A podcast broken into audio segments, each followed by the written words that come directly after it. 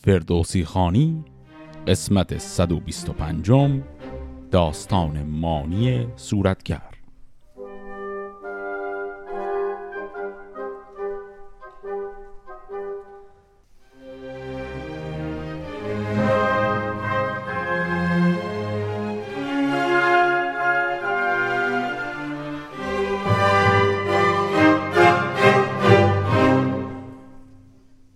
در قسمت قبل داستان پیروزی شاپور زلکتاف بر رومیان رو با هم شنیدیم. مقدار خیلی کوچکی از اون ماجرای پیروزی باقی مونده که در حقیقت صرفا شرح آبادانی ها و امارت ساختن ها و کارهای دیگر شاپور هست و اون هم که تمام بشه ما وارد داستان کوتاه دیگری میشیم به نام داستان مانی صورتگر. خب پس اول اون تتمه ماجرای بعد از جنگ با رومیان رو با هم بخونیم. به هر کشوری نامداری گرفت همان بر جهان کامگاری گرفت. همی خواندندیش پیروز شاه همی بود یک چند با تاج و گاه. کنیزک که او را رهانیده بود بدان کامگاری رسانیده بود دلفروز فرخ پیش نام کرد. ز خوبان مرو را دلارام کرد. خب پس این هم یکی از نکتهایی بود که از قسمت قبل باقی مونده بود. یادمون هست که یک کنیزی که ایرانی زاده بود در دربار قیصر روم بود اومد و کمک کرد شاپور رو آزاد کرد و باهاش اومد. حالا اینجا فهمیدیم که یک نام بهش داد گفت دلفروز فرخ پی. این که میگه نام بهش داد هم به حال احتمالا یک نوع لقب ملوکانه و شاهانه بهش داده و به هر حال در جایگاه بزرگی او رو نشونده و ارج لطفی که بهش کرده رو اینجا داره پس میده. همان باغبان را بسی خواسته بداد و گسی کرده آراسته پس این این کار بر اون باغبانه هم کرد همون باغبانی که در داستان قسمت قبل داشتیم. همی بود قیصر به زندان و بند به زاری و خاری و زخم کمند. به روم اندرون هرچه بودش ز گنج فراز آوریده ز هر سو به رنج. بیاورد یک سر به شاپور داد همی زیست یک چند لب پرز باد. سرانجام در بند و زندان بمرد کلاه و کی دیگری را سپرد. به رومش فرستاد شاپور شاه به تابوت از مشک بر سر کلاه. چون این گفت که این است فرجام ما ندانم کجا باشد آرام ما. یکی را همه زفتی و ابلهی است یکی با خردمندی و فرهی است. بر این و بران روز هم بگذرد خنک آنکه گیتی به بد نسپرد. پس ماجرای قیصر روم در بند رو هم فهمیدیم. یک مدتی اونجا بود در اسارت و خب چون که قیصر دیگری الان به سلطنت نشسته در روم خیلی دیگه کسی کار به کار این قیصر بیچاره نداشت و همینجور در اسارت بعد از یک مدتی مرد و وقتی که مرد نشو رو برای خاکسپاری برگردوندن به روم. به تخت کیان اندر آورد پای همی بود چندی جهان کت خدای. و آن پس ابر کشور خوزیان فرستاد بسیار سود و زیان ز بهر اسیران یکی شهر کرد جهان را از آن بوم بی بهر کرد. کجا؟ خرم آباد بود نام شهر و آن بوم خرم کرا بود بر کسی را که از تنش ببرید دست بدین مرز بودیش جای نشست. برا بوم آن یک سرو را بودی سر سال نو خلعتی بستدی. یکی شارستان کرد دیگر به شام که پیروز شاپور گفتیش نام. به دهواز کردان سیم شارستان به دویندرون کاخ و بیمارستان. کنام اسیرانش کردن نام. اسیر اندرو یافتی خواب و کام. پس در انتهای این قضیه هم یه چیزی رو می‌بینیم که در مورد شاهان ساسانی قبلی هم یکی دوبار دیده بودیم. اسرای رومی که گرفتند رو اینها رو جای اسکان میدن. یعنی یه جورایی سعی می‌کنن اینها رو در کشور نگه دارن و جای خاصی براشون بسازن. اسم سه تا شهری که ساخته بود در منطقه خوزستان و شام اینها رو گفت و بعدم ذکر کرد که یک گروهی از اسرا و مجروحین این جنگ رو هر کدوم رو در این شهر جای داد. پس یک شهری بود به نام خرم آباد در منطقه خوزستان درستش کرد و گفت که کسی را که از تنش ببرید دست آدمایی که به حال مجروح شدن مثلا دستشون قطع شده در جنگ اینا رو در اینجا اسکان داد. و بعد هم شهر دیگری به نام پیروز شاپور در شام ساخت و یکی دیگه هم در اهواز ساخت به نام کنام اسیران. و عین این قضیه رو برای این شهرها هم تکرار کرد و اسیران رو در اینجاها اسکان داد. عملا این میشه کل ماجرای روم و تتمی که از اون ماجرا باقی مونده بود. حالا بریم و داستان آمدن فردی به نام مانی رو شروع کنیم.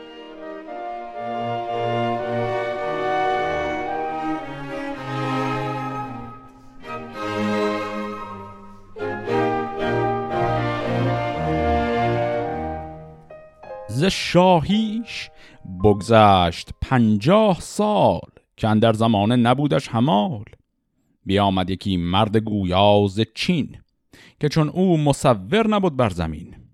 بدان چرب دستی رسیده به کام یکی برمنش مرد مانی به نام. به صورتگری گفت پیغمبرم ز دین آوران جهان برترم. پس در همین ابتدا چند تا نکته اساسی رو فهمیدیم. یکی اینکه در زمانی که پادشاهی شاپور به پنجاه سال رسیده بود تا این اتفاق می‌خواد بیفته. دوم اینکه فرد به نام مانی حالا اگر اطلاعات تاریخی دیگری شما داشته باشید احتمالا می‌دونید که مانی یکی از پیامبران ایران باستان بوده و یک دین خاصی برای خودش آورده بوده. بحث جزئیات دین مانوی و پیچیدگی هاش و ساختار فکریش و تفاوتهاش با ساختار فکری زرتشتی متعارفی که در ایران در اون زمان بوده اینا بحث خیلی پیچیده ایه از دانش بنده فراتره و از تمرکز و علاقه شاهنامه هم فراتره. الان نکته دیگری که در همین داستان دیدیم اینه که ذکری که از این شخصیت مانی میشه بسیار محدوده. یعنی با دانش عمومی تاریخی ما خیلی شاید همخوان نباشه. خیلی مختصره. اینکه مانی یک فرد چینی معرفی شده که از چین داره میاد به سمت ایران. هنر اصلیش صورتگری نقاشیه و بعد در قالب یک نقاش بسیار چیره است ادعای پیغمبری هم الان کرده. ز چین نزد شاپور شد. بار خواست به پیغمبری شاه را یار خواست. سخن گفت مرد گشاد زبان. جهاندار شد زان سخن بدگمان. سرش تیره شد. موبدان را بخواند. زمانی فراوان سخنها براند. که از این مرد چینی چیر زبان فتادستم از دین او در گمان. بگویید و همزو سخن بشنوید مگر خود به گفتار او بگروید. بگفتند که این مرد صورت پرست نبر مایه موبدان موبد است. زمانی سخن مشنو. او را بخوان. چو بیند ورا کی گشاید زبان بفرمود. تا موبد آمد پیش سخن گفت با او از اندازه بیش. فروماند مانی میان سخن. ز گفتار موبد ز دین کهن. بدو گفت که مرد صورت پرست؟ به یزدان چرا یاختی خیره دست؟ کسی کو بلند آسمان آفرید بدو در مکان و زمان آفرید. کجا نور و ظلمت بدویندر است؟ زهر گوهری گوهرش برتر است. شب و روز و گردان سپهره بلند کزویت پناه است و همزو گزند. همه کرده کردگار است و بس. جزو کرد نتواند این کرده کس. به برهان صورت چرا بگروی؟ همی پند دین گستران نشنوی. همه جفت و هم تا و یزدان یکیست. جز از بندگی کردنت راه نیست؟ گر این صورت کرده جنبان کنی سزد گرز جنبنده برهان کنی. ندانی که برهان نباشد نگار؟ ندارد کسی این سخن استوار؟ اگر اهرمن جفت یزدان بودی شب تیره چون روز رخشان بودی همه ساله بودی شب و روز راست. به گردش فزونی نبودی نکاست نگنجد جهان آفرین در گمان که او برتر است از زمان و مکان. سخنهای دیوانگان است و بس بدین بر نباشد تو را یار کس. خب یه مرور کنیم این حرف ها رو. پس وقتی که مانی به دربار شاپور رفته بود و دیدگاه ها و دین خودش رو عرضه کرد شاپور مقدار بدگمان شد اما حرف خاصی نداشت در جواب یا رد او بزنه و موبدان موبد روحانی اعظم رو اینها احضار کردن که با این مناظره بکنه و ببینن که حرف حسابش چیه. نکته جالبی که اینجا دیدیم اینه که زاویه طرف مانی اصلا در این متن ذکر نشده. باز هم همون قضیه رو داریم که قبلا هم دیدیم در مورد بخشای تاریخی. این داستان اصلا زاویه تاریخی رسمی ساسانیان اومده. پس اگر یک فردی این وسط آدم بد ماجرای معمولا خیلی مهلتی به اون آدم بد نمیدن که خودش رو عرضه کنه.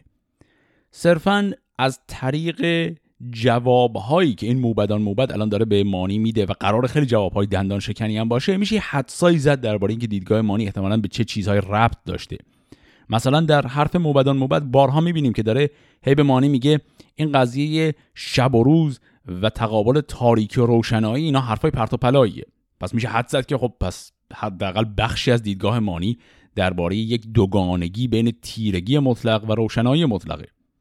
و علاوه بر اون می‌بینیم که این موبدان موبد داره اصرار می‌کنه که به خدایی که خالق همه چیز من جمله هم شب و هم روز هست نمیشه هیچ صفات جسمانی بست و صورتگری و اینها نمیشه براش انجام داد. پس باز هم میشه حد زد که چیزهایی در این باب احتمالا از زبان مانی این وسط گفته شده. به حال دیدگاه های مانی به عنوان کسی که پیام آورنده یک نوع مذهب جدید بوده اینجا خیلی شدید داره. رد میشه و از زاویه این مبدان مبد به نظر می‌رسه قرار جوابهای خیلی دندان شکنی به مانی اینجا داده شده باشه.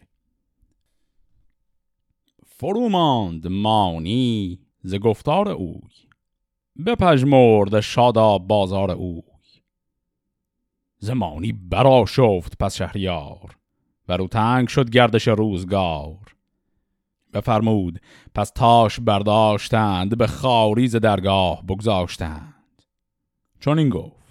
که این مرد صورت پرست نگنجد همی در سرای نشست. چون آشوب آرمدگیتی به دوست بباید کشیدش سرا پای پوست. همان خاموش آگنده باید به کاه بدن تا نجوید کسی این پایگاه. بیاویزنید از در شارستان وگر پیش دیوان و بیمارستان. پس این هم دستور بسیار خشن شاپور شاه ایران بود برای مجازات مانی که از زاویه اینها یک پیامبر دروغین هست. و دیدیم که داره میگه به اصطلاح پوستش رو بکنید و بعد هم آویزونش کنید از دروازه شهر. جهانی بر او آفرین خواندند. همی خاک بر کشت افشاندند. ز شاپور از آن گونه شد روزگار که در باغ با گل ندیدند خار.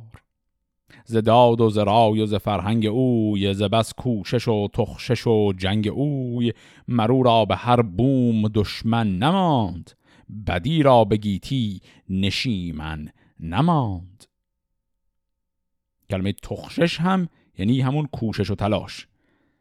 پس بعد از مجازات مانی داستان داره این رو به نوعی جشن می‌گیره که بله دیگه مملکت در آبادانترین و بهترین شرایط خودش بوده.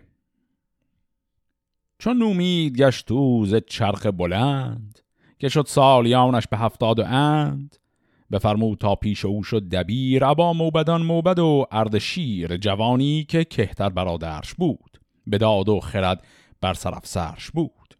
پسر بود یکی خورد شاپور نام هنوز نارسیده از اختر به کام. چون این گفت پس شاه با اردشیر به پیش بزرگان و پیش دبیر که اگر با من از داد پیمان کنی زبان را به پیمان گروگان کنی که فرزند من چون به مردی رسد که باد بزرگی بر او بروزد سپاری بدو تخت و گنج و سپاه تو دستور باشی ورانیک خواه من این تاج شاهی سپارم به تو. همین گنج و لشکر گذارم به تو. پس اینجا وقتی که شاپور زلکتاف دیگه به سن پیری رسیده و الان گفت که هفتاد خورده سالش شده و دیگه آرام آرام به فکر تعیین ولیعهد افتاده داره میگه که یک پسر کوچکی هم خود او داره باز هم به نام شاپور ولی چون هنوز کوچکه شاپور رو می‌کنه به برادر خودش به نام اردشیر و به او میگه اگر قول بدی که ولیعهدی پسر من رو تو رعایت کنی تو رو نایب شاه می‌گذاریم تا زمانی که پسر من به سن بلوغ برسه و پادشاه بشه. بپذرفت از او این سخن اردشیر به پیش بزرگان و پیش دبیر که چون کودک او به مردی رسد که دیهی متخت کی را سزد سپارد همه پادشاهی ورا. نسازد جز از نیک خواهی ورا. چو بشنید شاپور پیش مهان به داد دیهیم و مهر جهان. چون این گفت پس شاه با اردشیر که کار جهان بر دل آسان مگیر. بدان ای برادر که بیداد شاه پی پادشاهی ندارد نگاه. به داگندن گنج یازان بود به زفتی همان سرفرازان بود. خنک شاه با داد یزدان پرست که از او شاد باشد دل زیر دست. به داد و به بخشش فزونی کند. جهان را به دین رهنمونی کند. نگه دارد از دشمنان کشورش به دبرندر آورد سر و افسرش. به داد و به دارام گنج آگند به بخشش ز دل رنج بپراگند. گناه از گناهگار بگذاشتن پی مردمی را نگه داشتن. هر آن کس که او این هنرها بجست خرد باید و حزم و رای درست. به باید خرد شاه را ناگزیر هم آموزش مرد برنا و پیر. دل پادشاه چون گراید به مهر برو کام ها تازه دارد سپهر. گنهگار باشد تن زیر دست مگر مردم پاک یزدان پرست. دل و مغز مردم دو شاه تنند دگر آولت تن سپاه تنند. چون مغز و دل مردم آلوده گشت به نومیدی از رای پالوده گشت. بدان تن در آسیمه گردد روان سپه چون زیاد شاد بی پهلوان. چو روشن نباشد به پراگند تن بی روان را به خاک افکند. چون این هم چو شد شاه بیدادگر جهان زو شود پاک زیر و زبر. خب اینجا داریم می‌بینیم که وقتی اردشیر برادر کوچکتر شاپور زلکتاف پذیرفته شروط او را که نایب شاه بشه تا بعد شاپور پسر همین شاپور زلکتاف بزرگ بشه و به پادشاهی برسه. الان که اون بحث ها تمام شده اینجا شاپور هم مثل باقی پادشاهانی که داشتیم یک نصایحی داره می‌کنه برای نفر بعد از خودش. این نصیحت آخری که اینجا کرد شاید یک مقداری توضیح بخواد از یک تصویرسازی استفاده کرد. گفت که دل و مغز برای هر انسانی مثل دوتا شاه یا دوتا سردار یک سپاهی هستند و بقیه بدن اجزای دیگر بدن مثل بدنه اون سپاه هستند. و وقتی که سردار یک سپاهی وضعش خراب شه یعنی مغز و دل آلوده بشه به انواع گناه ها و حوث ها و چیزهای مختلف در اون صورت بقیه این سپاه هم آشفته و نابود میشه. حالا شاپور پیرو همین نصایحش رو می‌خواد ادامه به این شکل بده. بروبر پس از مرگ نفرین بود همان نام او شاه بیدین بود. به دین دار چشم و به دین دار خشم که اوی است دارنده خشم و چشم. هر پادشاه کو جز این راه جست زنیکیش باید دل و دست شست. ز کشورش بپراگند زیر دست همان از درش مرد خسرو پرست. نبینی که دانا چه گوید همی دلت راز کجی بشوید همی که هر شاه کورا ستایش بود همه کارشن در فضایش بود. نکوهیده باشد جفا پیش مرد به گرد در آزگداران مگرد. بدان ای برادر که از شهریار بجوید خردمند هر گونه کار یکی آنکه پیروزگر باشد اوی ز دشمن نتابد گه جنگ روی. دگر آنکه لشکر بدارد به داد بداند فزونی مرد نژاد. کسی که از در پادشاهی بود بخواهد که مهتر سپاهی بود. سدیگر که دارد به دل راستی نیارد به دادن در اون کاستی. چهارم که بازیر دستان خیش همان با گوهر در پرستان خیش ندارد در گنج را بست سخت. همی بارد از شاخ بار درخت. نباید در پادشاه بی سپاه سپه را در گنج دارد نگاه. اگر گنجت آباد داری به داد تو از گنج شاد و سپاه از تو شاد. سلیحت در آرایش خیش دار سزد کت شب تیره آید به کار. بس ایمن مشو بر نگهدار خیش چون ایمن بودی راست کن کار خیش سرانجام مرگ آیدت بی گمان اگر تیره ای گر چراغ جهان. اینها شد پندهایی که شاپور زلکتاف به برادر جوانتر خودش در مقام نایب ولیعهد داد. برادر چو بشنید چندی است چون اندرز بنبشت سالی بزیست. برفت و بماندین سخن یادگار. تا اندر جهان تخم زفتی مکار که هم یک زمان روز تو بگذرد چون این برد رنج تو دشمن خورد. چون آدین هرمزد بهمن بود بر این کار فرخ نشیمن بود. می لعل پیش آورم در غمی ز بیشی که خمبش نگیرد کمی. چو شست و سه شد سال و شد گوش کر زگیتی چرا جوی ما این و فر؟ کنون داستانهای شاهرد شیر بگویم ز گفتار من یادگیر. پس در ابیات انتهایی هم دیدیم که یک سال بعد از اینکه این نصایح رو شاپور زلکتاف برادرش خودش اردشیر گفت خود او هم از دنیا رفت و این چند بیت آخر هم باز از زبان شخص خود فردوسی در صحبت زندگی شخصی خودش بود. گفت که 63 سالش شده. اشاره کرد که گوشش کر شده. حالا الزاما قرار نیست کرم شده باشه. به حال گوشش سنگین شده به واسطه سن و سال و داره شرح زندگی خودش رو میده و یک کلمه هم این وسط گفت گفت درغمی. گفت می لعل پیش آورم درغمی. درغم اسم یک جاییه. یعنی داره میگه یک شرابی که مال منطقی به نام درغم هست رو که مثل که احتمالا شراب خوبی هم بوده اون رو الان می‌خواد بیاره و برای خودش بریزه و بخوره. و آخرین بیت این داستان شاپور زلکتاف هم این بود که گفت می‌خواد داستان اردشیر رو شروع کنه. خب ما الان دوباره رسیدیم به جایی از داستانهای تاریخی که دوباره یه تعدادی پادشاه داریم با داستانهای خیلی مختصر. داستان شاپور زلکتاف اصل داستانش قسمت قبل تمام شده بود. در این قسمت عملا ما خوردریزهای باقی مونده از داستان رو جمع کردیم. اونها هم که تمام شد الان ما داستان یک پادشاهی داریم که اسمش از اردشیر همینطور که الان شنیدیم. ملقب هست به اردشیر نیکوکار. داستانش بسیار کوتاهه. کلا 17 تا بیت بیشتر نیست. داستان خیلی خاصی اصلا نیست. بعد از اون داستان شاپور رو داریم یعنی همون شاپوری که پسر شاپور زلکتافه اون هم باز داستان بسیار کوتاهی داره. 33 بیت اون هم بیشتر نیست.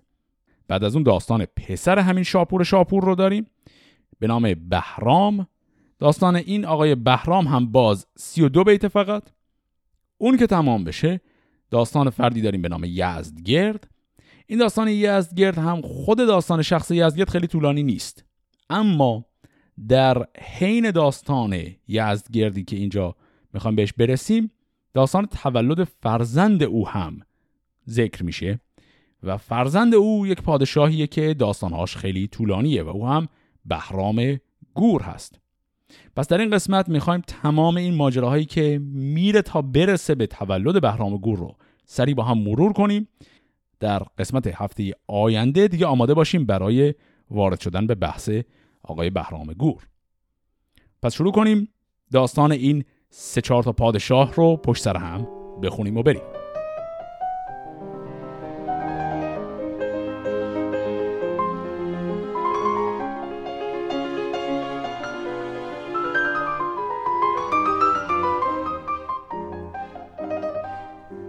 چو بنشست بر گاه. شاهردشیر بیاراست آن تخت شاپور پیر. کمر بست و ایرانیان را بخواند بر پایه تخت زرین نشاند. چون این گفت که از دور چرخ بلند نخواهم که باشد کسی را گزند. جهان گر شود رام با کام من نبینید تیزی از آرام من. و ریدون که با ما نسازد جهان بسازیم ما با جهان جهان. برادر جهان ویژه ما را سپرد چون از باغ برکند و با دخمه برد. فرستیم جان ورا آفرین که از بدسگالان بشست او زمین. چو شاپور شاپور گردد بلند شود نزد او گاه و تاج ارجمند. سپارم بدو گاه و تاج و سپاه که پیمان چنین کرد شاپور شاه. من این تخت را پای کار ویم. همان از پدر یادگار ویم. شما یک سر داد یاد آورید بکوشید و آین داد آورید. چنان دان که خوردیم و بر ما گذشت چون مردی همه رنج تن بادگشت.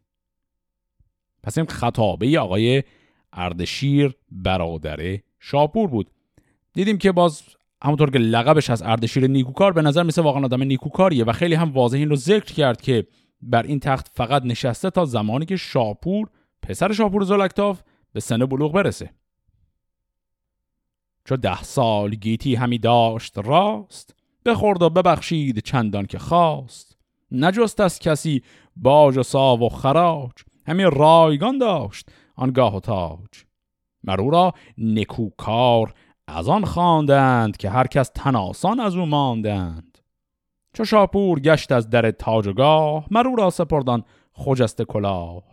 نگشتان دلاورز پیمان خیش به مردی نگه داشت سامان خیش پس به این شکل داستان اردشیر نیکوکار تمام میشه.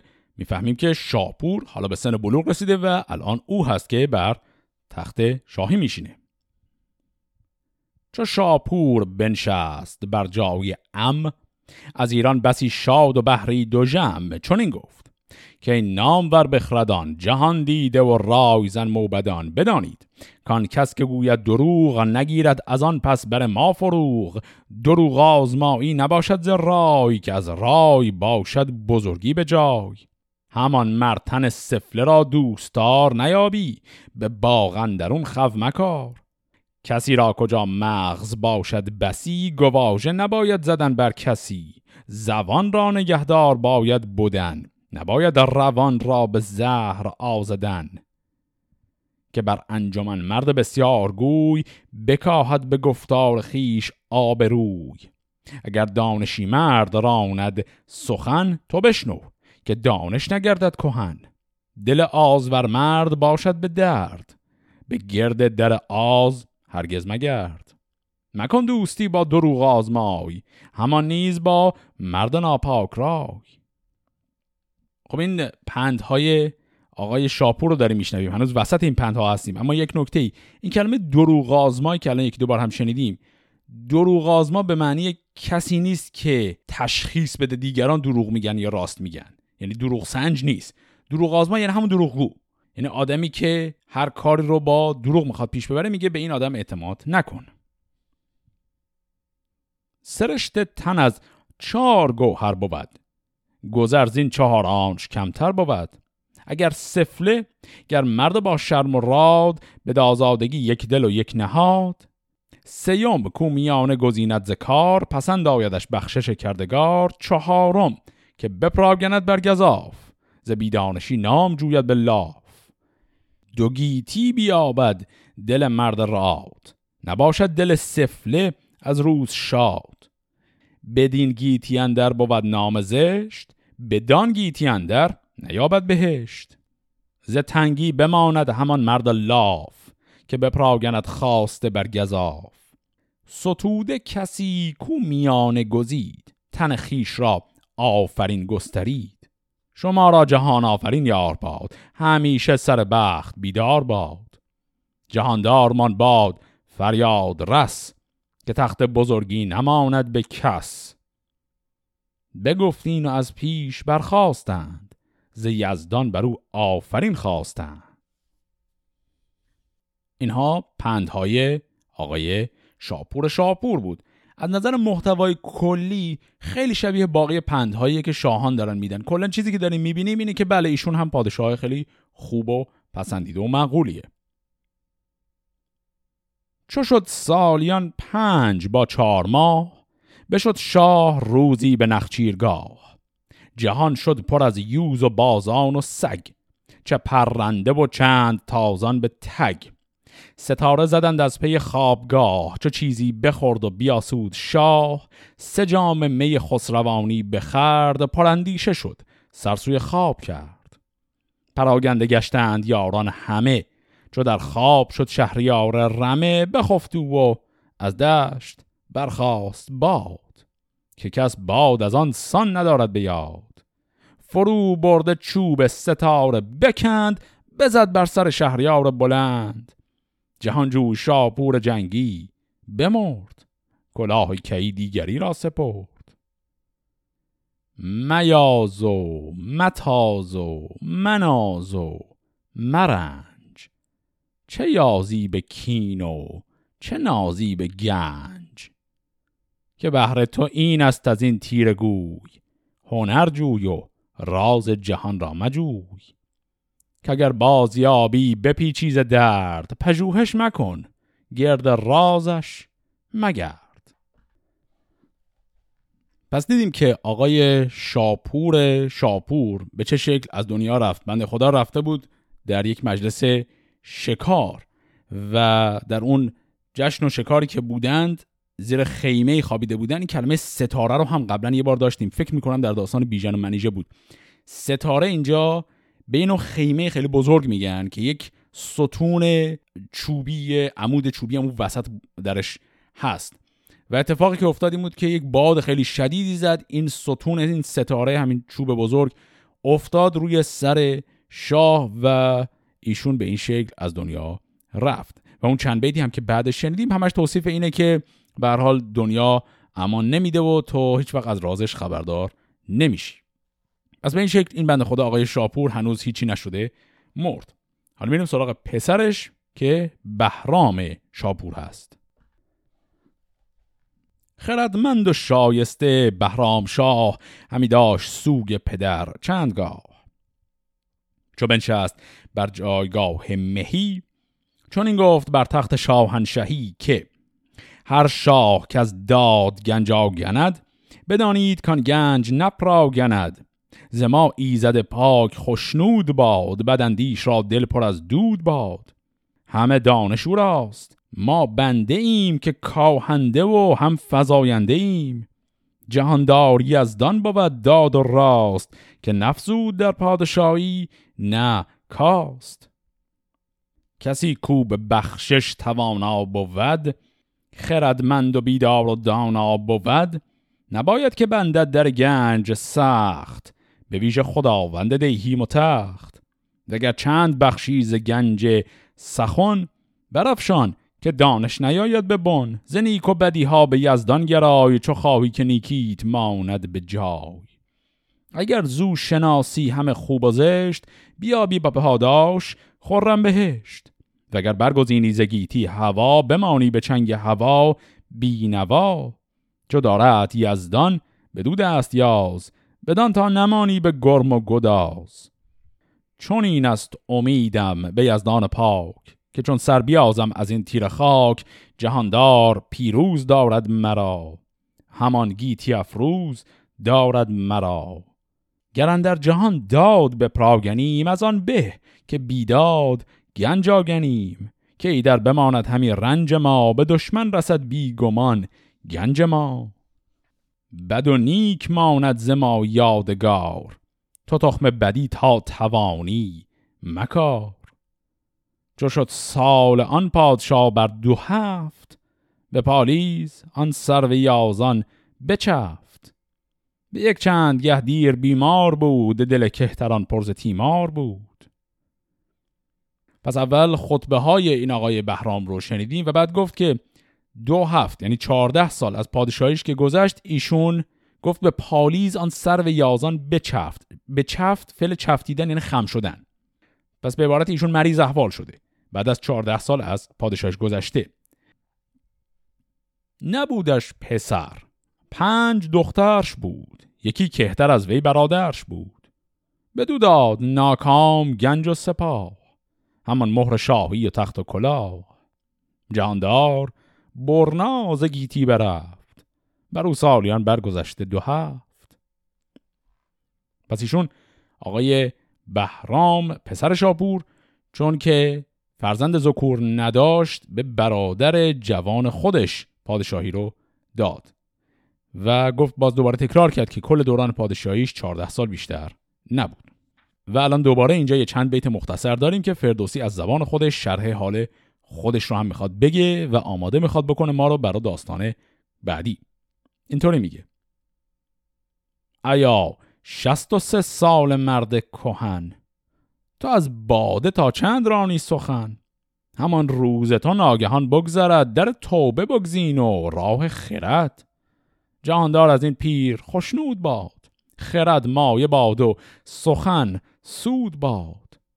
اگر در سخن موی کافت همی به باریکی اندر شکافت همی. گرو این سخنها که اندر گرفت به پیری سرارد نباشد شگفت. به نام شهنشاه شمشیر زن به بالا سرش برتر از انجمن زمانه به کام شهنشاه باد سر تخت او افسر ماه باد. که از اوی است کام و بدوی است نام. و از او باد تخت کی شاد کام بزرگی و دانش ورا راه باد و زو دست بدخواه کوتاه باد. پس دیدیم که سن خودش رو فردوسی ذکر کرد دوباره. یه ذره قبلتر دیدیم گفته بود 63 سالشه. الان دوباره تکرار کرد که 63 سالش هست.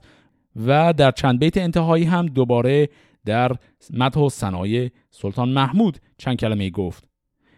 پس الان ماجرای پادشاهی آقای بهرام هم تمام میشه. حالا می‌خوایم وارد داستان پادشاهی آقای یزدگرد برادر کوچکتر بهرام بشیم که این آقای یزدگرد معروف هست به یزدگرد بزهگر.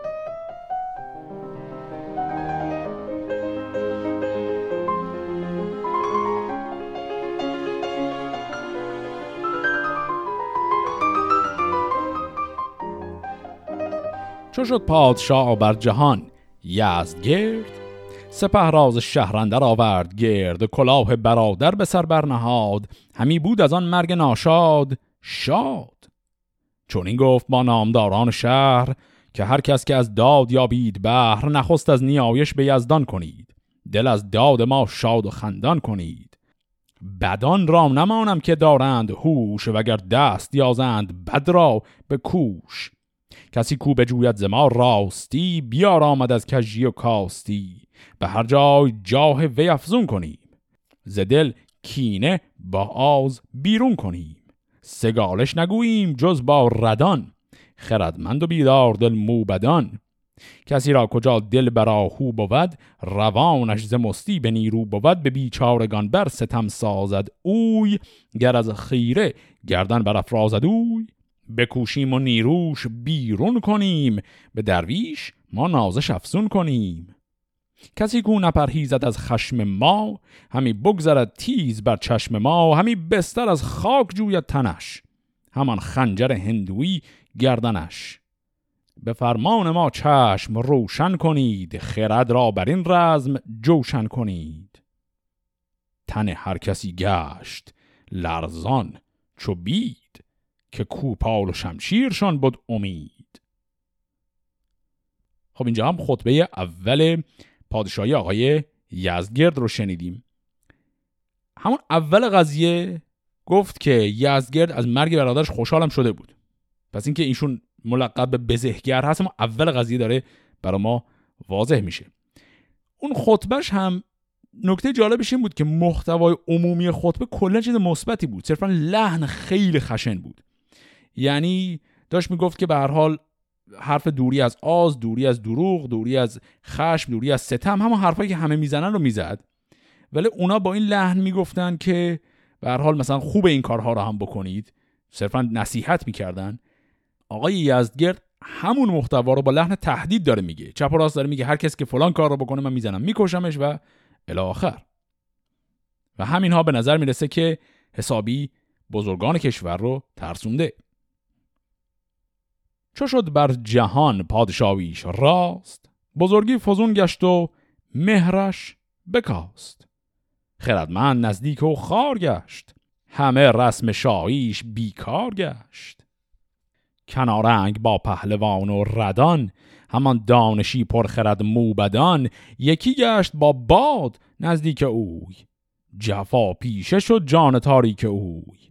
سترده شد از جان او مهر و داد به هیچ آرزو نیز پاسخ نداد. کسی را نبود نزد او پایگاه به ژرفی مکافات کردی گناه. هر آن کس که دستور بود بر درش فزاینده اختر و افسرش همه عهد کردند یک باد دگر که هرگز نجویند از آن بوم بر. همه یک سر از بیم پیچان شدند. ز حول شهنشاه بیجان شدند. فرستادگان که آمدند دیز راه همان زیر دستان فریاد خواه. چو دستور از آن آگهی یافتی بدان کارها تیز بشتافتی. به گفتار گرم و به داوای نرم فرستاده را راه دادی به شرم. به گفتی که شاه از در کار نیست شما را به دو راه دیدار نیست. نمودم به دو هرچه درخواستی به فرمانش پیدا شود راستی. خب پس وضع سیاست کشور رو همینجا یک مروری کرد. دیدیم که پادشاه بسیار مغرور شده و همون صفت بزهگر الان دیگه واقعا برازندشه و یک کار عجیب و جالبی هم اینجا کردند. یک مصرع اینجا داشتیم که گفت به ژرفی مکافات کردی گناه. یعنی اگر می‌فهمید کسی به هر حال گناهکار هست جرمی که تعیین می‌شد و مجازاتی که تعیین می‌شد اینا با هم متناسب نبودن. یعنی برای یک جرم کوچک می‌زد مجازات خیلی بزرگی تعیین می‌کرد و ظلم بیشتری می‌کرد با این کارش. و به همین دلیل بزرگان کشور اون درباریان با هم یک پیمانی میبندند در خفا و اون هم این که می‌خوان مملکت را از دست خود شاه نجات بدن. و برای این کار کلا گفت که هر کسی که با درخواستی میومد به دربار هر فرستاده‌ای که میومد نامه‌ای داشت از به هر حال نقاط مختلف کشور و برای حل و فصلش نیاز به شاه داشت. اینا نمیذاشتن این طرف بره پیش شاه. و بهونه می آوردن که حالا شاه نمی‌تونه الان شما رو ببینید. و به دروغ به این فرستادگان می‌گفتن که نامتو بده من خودم می‌برم پیش شاه و تصمیمش هم بهت میگم. و عملا شاه رو از امور مملکت بیخبر میگذاشتند چون می‌دونستن اگر این کارو نکنن شاه می‌زنه و خسارات زیادی به بار میاره و خودشون داشتن در خفا مملکت رو اداره می‌کردن. پس این میشه شروع وضعیت دوران پادشاهی آقای یزدگرد بزهگر. در قسمت هفته آینده می‌خوایم با همدیگه داستان تولد فرزند این آقای یزدگرد که قرار تبدیل به یکی از شاهان بسیار بزرگ ساسانی بشه رو با هم بخونیم. فعلا خدا نگهدار.